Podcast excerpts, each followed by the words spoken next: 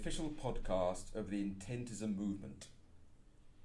The name is a response to the debate around author intent, and I think this debate is the most important debate of our times. Does it matter what the author intends when he writes, he paints, he discusses things in text?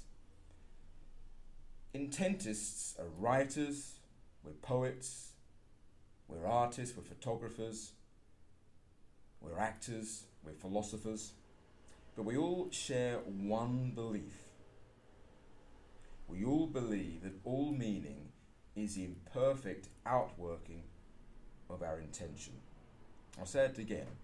All meaning is the out imperfect outworking of intention. And I'll unpack this a little bit later on because there are some parts of that that might be a little bit confusing. But we want to say that the bridge between the intention in the mind and its outworking is a valid one and should not be discounted for many reasons, including some ethical and moral considerations. Let me give you an example from real life. Two analogous events. After a violent altercation, two men in Glasgow run over a 39 year old man, leaving him for dead. An OAP fails to see a pedestrian and knocks him down. A man incensed over unrequited love tracks down the object of his desires and shoots her dead. A woman from Cape Town shoots and kills her attacker during an attempted rape. All real events, all tragic events. But should they be treated equally terrible?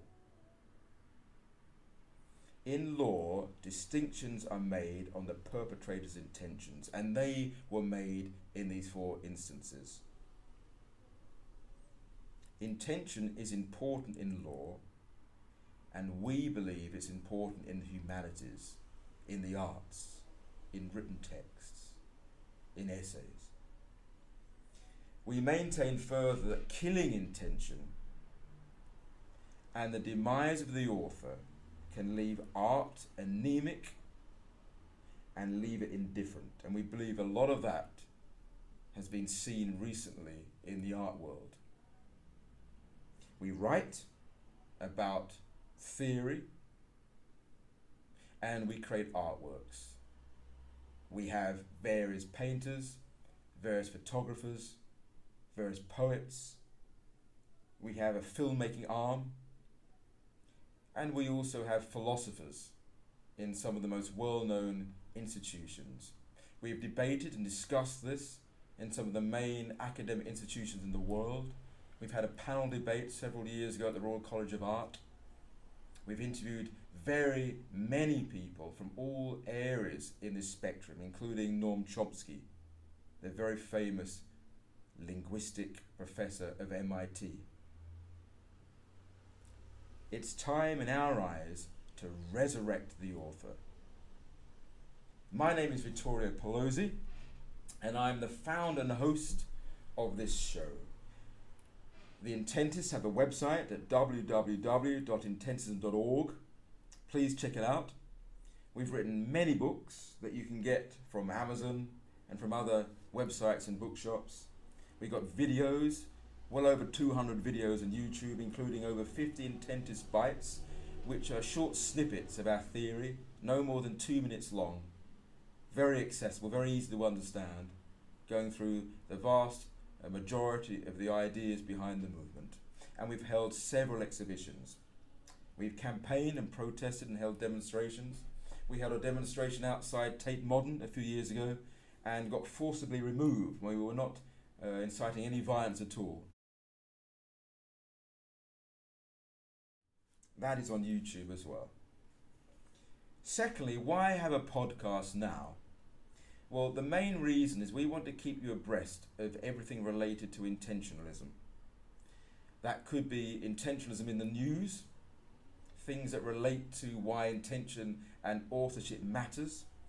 It could be related to theory, past and present theory, that echo in what's going on today. but we also want to have interviews and share some of the exciting, amazing intentist art that we're creating at the moment. The format of the show, there'll be four segments. The first one is Can I Have Your Intention, Please? And that will keep you abreast of intention in the news. And there's a lot of it. Secondly, Critical Corner. And that will be a short spot on the importance of critical thinking in theory in relationship to intentionalism. We'll look at all the major thinkers. We'll look at people like Wimsatt and Beardsley that wrote The Intentional Fallacy. We'll look at people like Roland Barthes, Michel Foucault, and Jacques Derrida. And we discuss those theories and whether they shed light on the issues or whether we need to try and discuss where there are flaws in them. Thirdly, each show will have practice makes imperfect. And practice makes imperfect, we'll look at examples of intentist art and how intended art can be the imperfect manifestation of the artist's intention, sufficient enough for the intention to be a valid part of the puzzle in understanding the artist's work.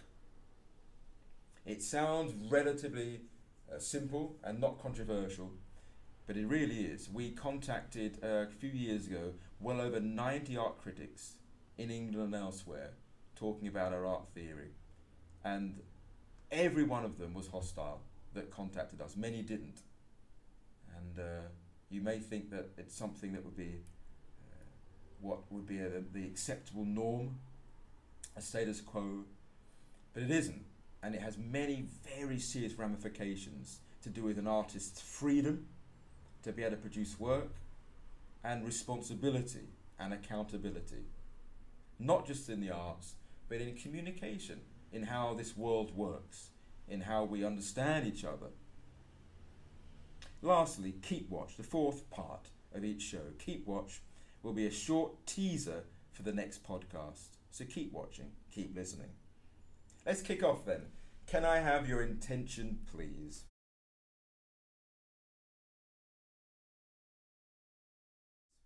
In a recent edition of New Scientist magazine, there was an article called The Earliest Storytellers Cave Paintings in Indonesia.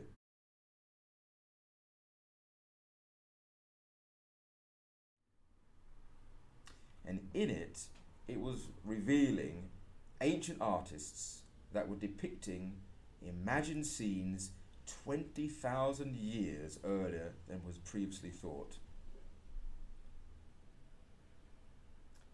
Very interesting for a number of reasons.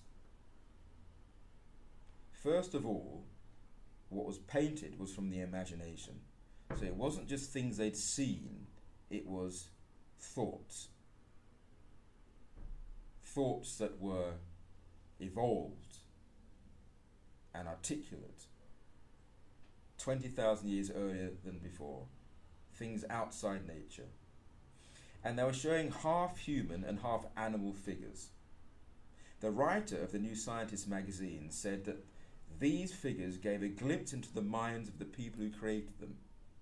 Makes sense.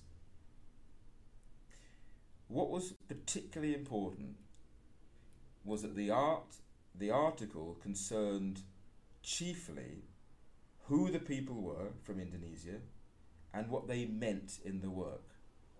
Who the people were and what they meant. The authorship of the work and the intention behind it. You see, we all, we all want to know what the intentions are in ancient artwork. We ought to know why that's there, who put it there, what were the people like that did that so we understand that particular culture.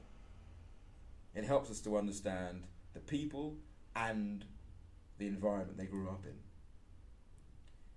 But in recent artwork, Roland Barthes kick-started it by writing a book in 1967 called The Death of the Author. Michel Foucault then wrote What is an auteur? What is an author?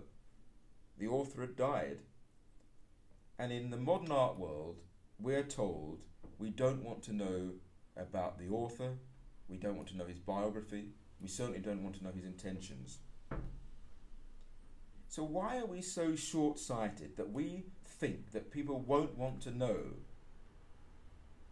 the origin of our artwork in a thousand years' time. We want to know it now for the people 20,000 years ago in Indonesia. Why don't we think people want to know about our artwork, our creative endeavours, what made us human 20,000 years from today? Saying our artwork is just equally valid for people to come and have a look at it and have subjective interpretations are all sufficiently okay. There's no wrong interpretation. You're not interested in the author, you're not interested in the background, the mind of the author, the intentions, the period that he was working in. I think that that will not be adequate for the viewers in the future. I think it will be unjust for our future descendants and short sighted as artists ourselves because artwork is primarily a creative external gesture to the world. You see, we all have thoughts, we all create things, and they are chiefly internal. The majority of our thoughts stay there. But sometimes we externalize them. And sometimes we externalize them, but we want to keep them secret. Maybe it might be some code words, um, like Samuel Pepys's diary was all in code. But then sometimes we want to show this to the world, and our external gesture to the world is made in a text, in a painting, in a photograph. It's human mind to the world of other human minds, a human gesture. And our ancestors will want to know, our descendants rather, will want to know what we were doing, why we were doing it, what made us tick. And I think it would be foolish to think they won't.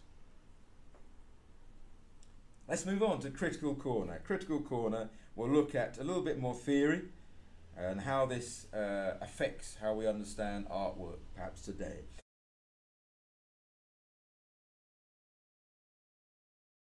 And in the New Scientist magazine, the same article, I just want to emphasize a little bit. The writer said that cave paintings give us a glimpse into the minds of the people who created the Indonesian art. And the expression gives us a glimpse is what I want to focus on now. It's very interesting. Gives us a glimpse of the minds of those who created the Indonesian art. Rene Descartes, many, many years ago, spoke of the separation between the body and the mind. Cartesian dualism, it came to be known. And it's been discussed ever since. How can we understand the mind truly? How can a body of work reveal a hidden mind? If it's hidden, it must remain hidden. As soon as an idea, an internal idea, is manifest in the world and it's no longer mental, it's the work. So it has no relationship to the mind, it's only the work. The mind is always entirely internal, the work is always entirely external. So why link the two? It's confusing and it's impossible to get to. And maybe, by definition, it's not related to the mind because it's manifest in the world. So why not focus on the work we see? Secondly, related to this, how can we get to the mind anyway? The writer, the artist may be deceased, so you can't interview them. We can't ask them questions. Moreover, even if you could see their diaries, see their sketches, interview them specifically about their intentions, do they know what they were doing? Do we all understand ourselves entirely?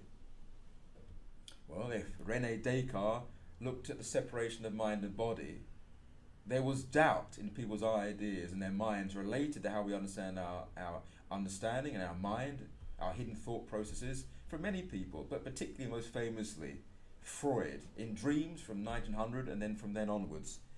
There's a lot to say about this. Do we truly understand ourselves sufficiently to be able to explain our artwork, to understand what we're doing anyway?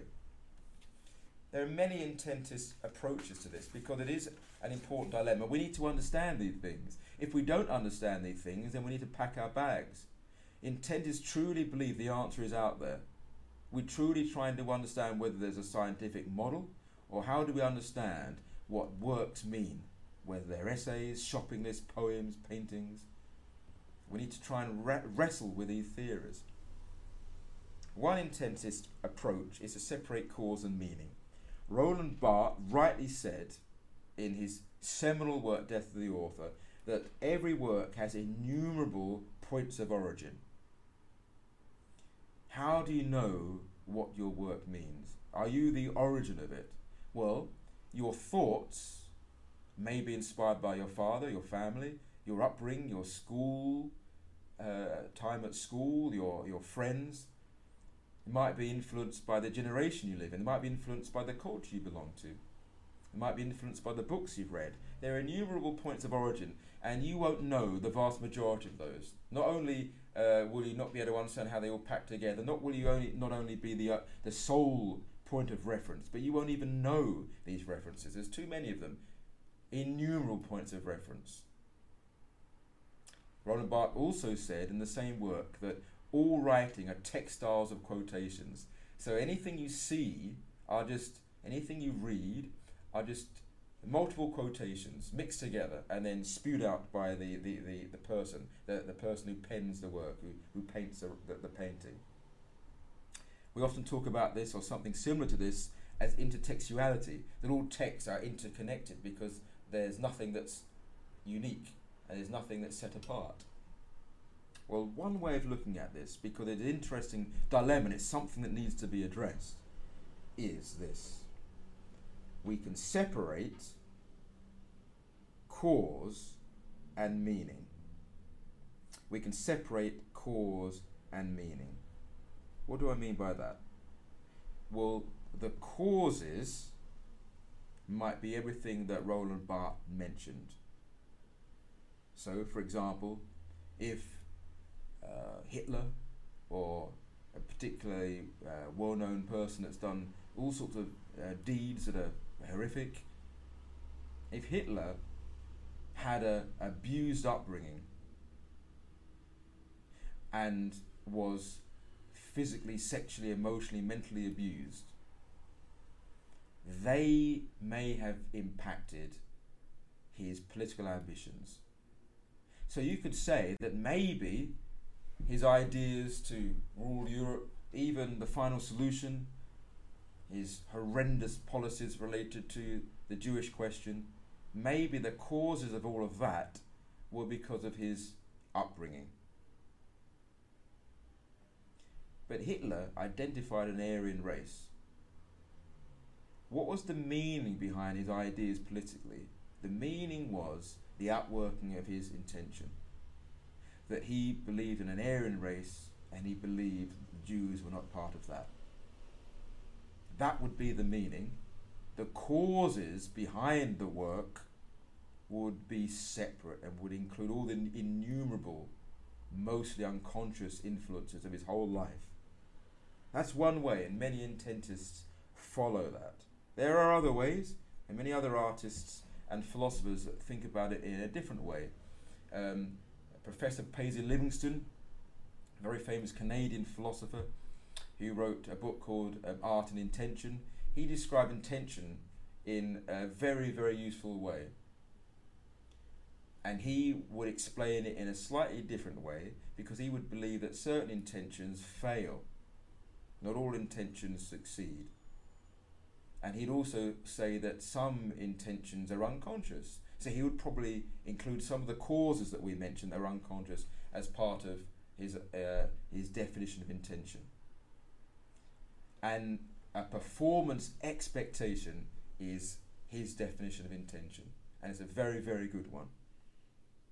Remember, intentists believe all meaning is the imperfect outworking of intention. What does that mean? Well, it means that you have an intention and you realize that's internal, you outwork it into the world, it becomes a gesture, manifests in the world. Outwork. So intention is not meaning because it's not in the public domain yet. You create something and you're outworking the intention, that's still not the meaning. But it will be imperfectly realized. It will never be perfectly realized. But the meaning is found there in not the intention, but the imperfect realization of that in the world. And there will be that bridge that we can trace back, however imperfectly, to intention. Okay, third, let's look at some intentist art, and we'll put up uh, on the on the screen so you can have a look at the examples of the work we talk about. Well, practice makes imperfect.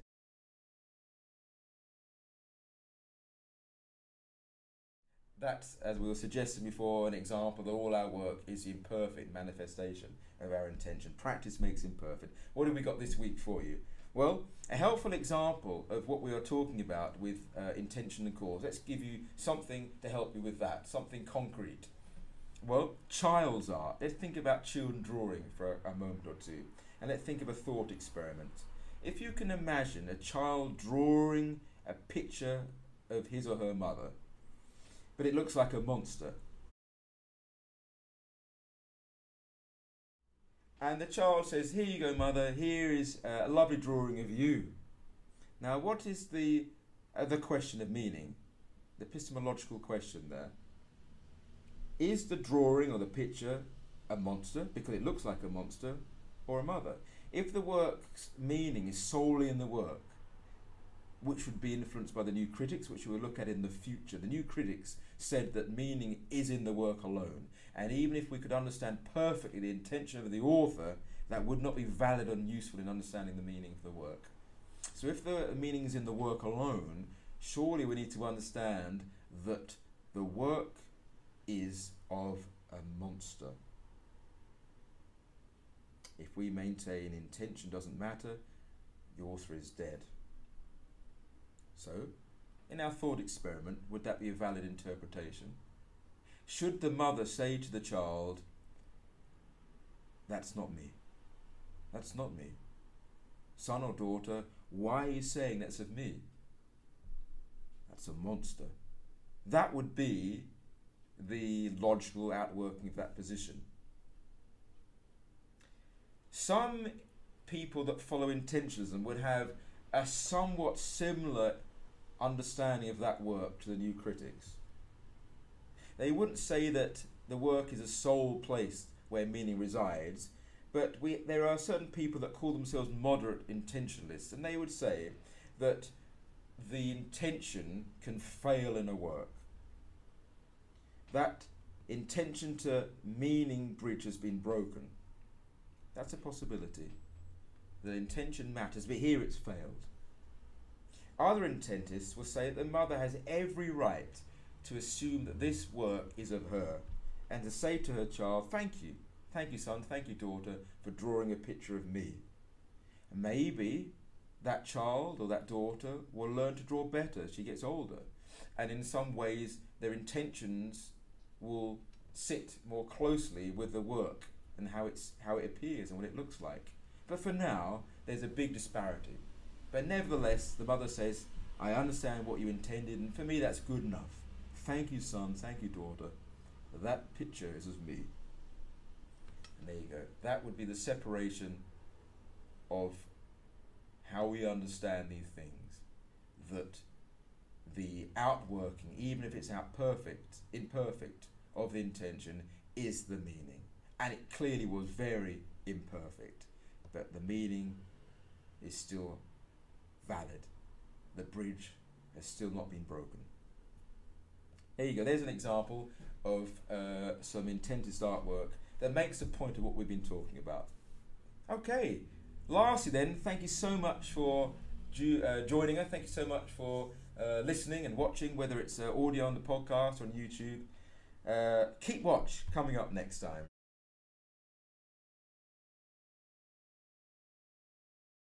Well, we're going to have a look at an article from Philosophy, uh, Philosophy Now, which is a, an amazing magazine. It's a UK magazine, if I'm not uh, much mistaken, about uh, philosophy. And in it, we'll be discussing Klein's understanding that his art meant the ecstasy of pure experience and the problems that this holds. If an artist like Klein said his artwork, the meaning of it is solely and simply and uniquely the ecstasy of pure experience, there are problems to that. There are semantic problems, epistemological problems, and we can weigh those and look at those through the, the lens of intentist theory. We'll also look at some other intentist artwork too that I'll be very excited to share with you. But that's it. That's the end of our first show. Thank you so much for tuning in. Please subscribe and like these videos. It will mean a lot to us. We'll have interviews with other intentist artists in the near future, with other philosophers, people that disagree with us. Comment below with thoughts and anything you want to see discussed. We have other videos that we mentioned earlier on that include over 50 intentist bites, little short, often animated videos describing uh, theory and ideas behind intentism. They're all two minutes or less, so they won't take up much time to watch. Please check them out. And please check out our website that has more on our theories, more interviews with various people, um, videos of our, uh, our artwork, pictures of our artwork, um, debates, many, many things there, many, many links as well to people that subscribe to our theory and don't. And that is www.intentism.org. Thank you again for watching. See you soon and goodbye. Thank you.